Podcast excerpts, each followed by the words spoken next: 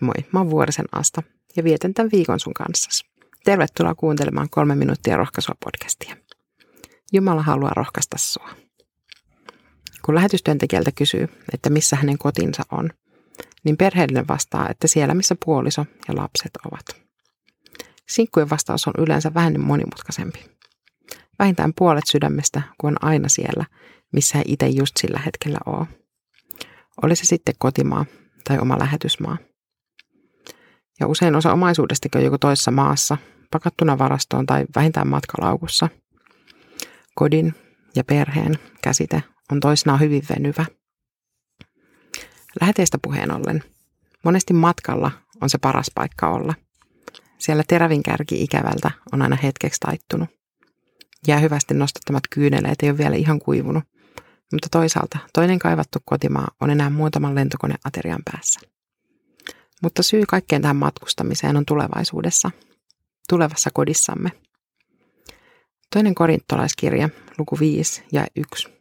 Me tiedämme, että vaikka tämä meidän maallinen telttamajamme puretaankin, Jumalalla on taivaassa meitä varten ikuinen asunto, joka ei ole ihmiskätten työtä. Ah, siellä ei tarvitse enää koskaan kaivaa hammasharjaa illalla laukun pohjalta tai purkaa ja pakata ylipäätään matkalaukkuja. Me tehdään lähetystyötä, koska evankeliumi, ilosanoma Jeesuksesta, ei ole vielä tavoittanut kaikkia. Evankeliumin julistus tähtää iankaikkisuuteen, siihen, että perillä taivaassa voisi olla mahdollisimman suuri joukko ylistämässä ja kunnioittamassa elävää Jumalaa. Iankaikkisuus alkaa siitä hetkestä, kun ihmisestä tulee Jumalan lapsi. Ja se jatkuu läpi kuoleman iankaikkisuuteen. Kristittynä mä voin tuntea olevani kotona missä tahansa. Perheenjäseniä kun ympäri maailmaa. Kun mä lähdin Japaniin, mä en osannut kuin muutaman sanan kieltä, mutta seurakunnassa mut otettiin tosi lämpimästi vastaan ja siellä oli heti kotoisa olla. Koti on mulle tärkeä paikka, mutta koska mä oon palaamassa Japaniin, mä en haaveile kodista, vaan enemminkin mökistä täällä Suomessa.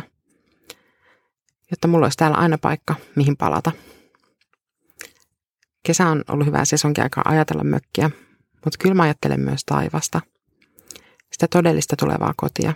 Sitä, mistä ei tarvi enää milloinkaan lähteä, edes loman jälkeen. Toisinaan mä ajattelen, että mitä kaikkea taivaassa tapahtuu. Mä ajattelen niitä iltanuotiohetkiä, jolloin Mooses voi kertoa, miten hän halkas punaisen meren. Paavali kertoo omista retkistään. Ehkä me nähdään dramatisoitu versio siitä, että miten Joona joutui sinne kalan vatsaan. Hänen itsensä näyttelemänä. Me ollaan myös perustamassa taivaaseen harppuyhtiötä mun ystäväni kanssa. Ai miksi vasta taivaassa? No koska meillä on minkäänlaista musikaalista lahjakkuutta, mutta taivaassa meidänkin soitto saattaa kuulostaa taivaalliselta. Tervetuloa mukaan harppubändiin ja taivaaseen, tulevaan kotiimme.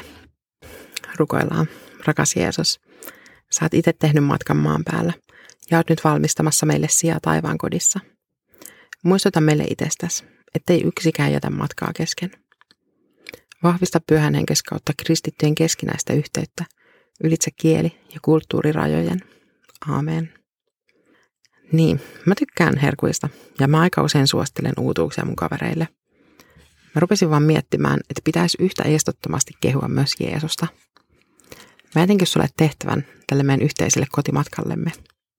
Syö jäätelöä ja kehu Jeesusta matkakumppaneilles. Moi moi!